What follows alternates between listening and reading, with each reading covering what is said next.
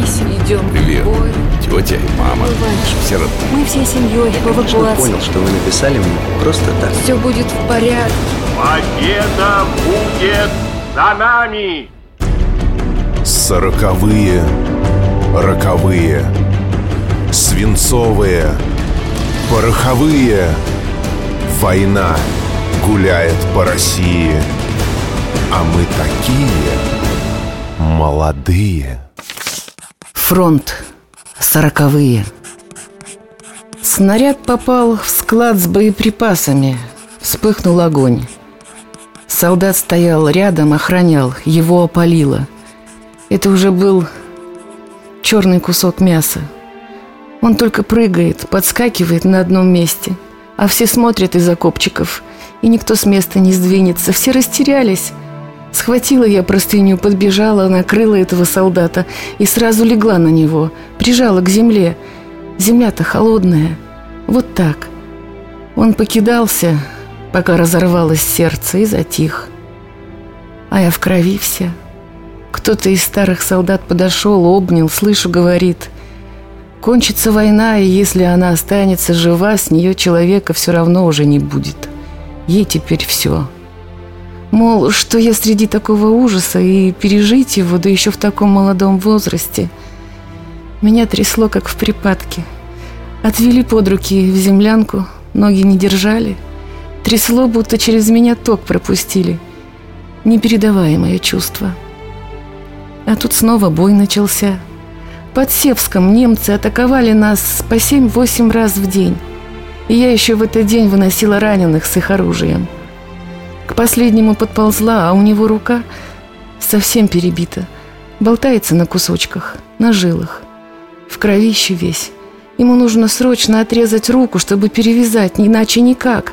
А у меня нет ни ножа, ни ножниц. Сумка телепалась, телепалась на боку, и они выпали. А Что делать?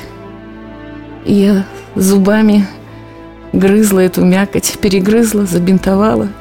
Бинтую, а раненый «Скорее, сестра, я еще повоюю». В горячке. Через несколько дней, когда на нас пошли танки, двое струсили. Они побежали, и вся цепь дрогнула. Погибло много наших товарищей. Раненые попали в плен, которых я стащила в воронку. За ними должна была прийти машина, а когда эти двое струсили, началась паника. И раненых бросили. Мы пришли потом на то место, где они лежали. Кто с выколотыми глазами, кто с животом распоротым. Я как это увидела, за ночь почернела. Это же я их. Я их в одно место собрала. Мне так сильно страшно стало. Утром построили весь батальон, вывели этих трусов, поставили впереди. Зачитали, что расстрел им. И надо семь человек, чтобы привести приговор в исполнение.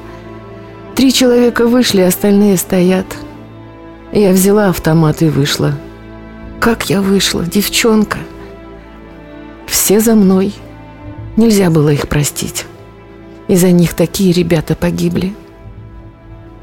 И мы привели приговор в исполнение. Опустила автомат. И мне стало страшно. Подошла к ним, они лежали, и у одного на лице живая улыбка. Не знаю, простила бы я их сейчас. Не скажу. Не буду говорить неправду.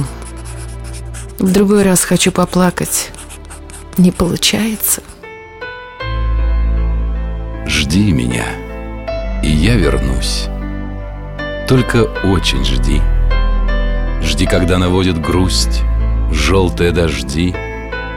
Жди, когда снега метут. Жди, когда жара. Жди, когда других не ждут, позабыв вчера. Жди, когда из дальних мест писем не придет. Жди, когда уж надоест всем, кто вместе ждет. Жди меня, и я вернусь.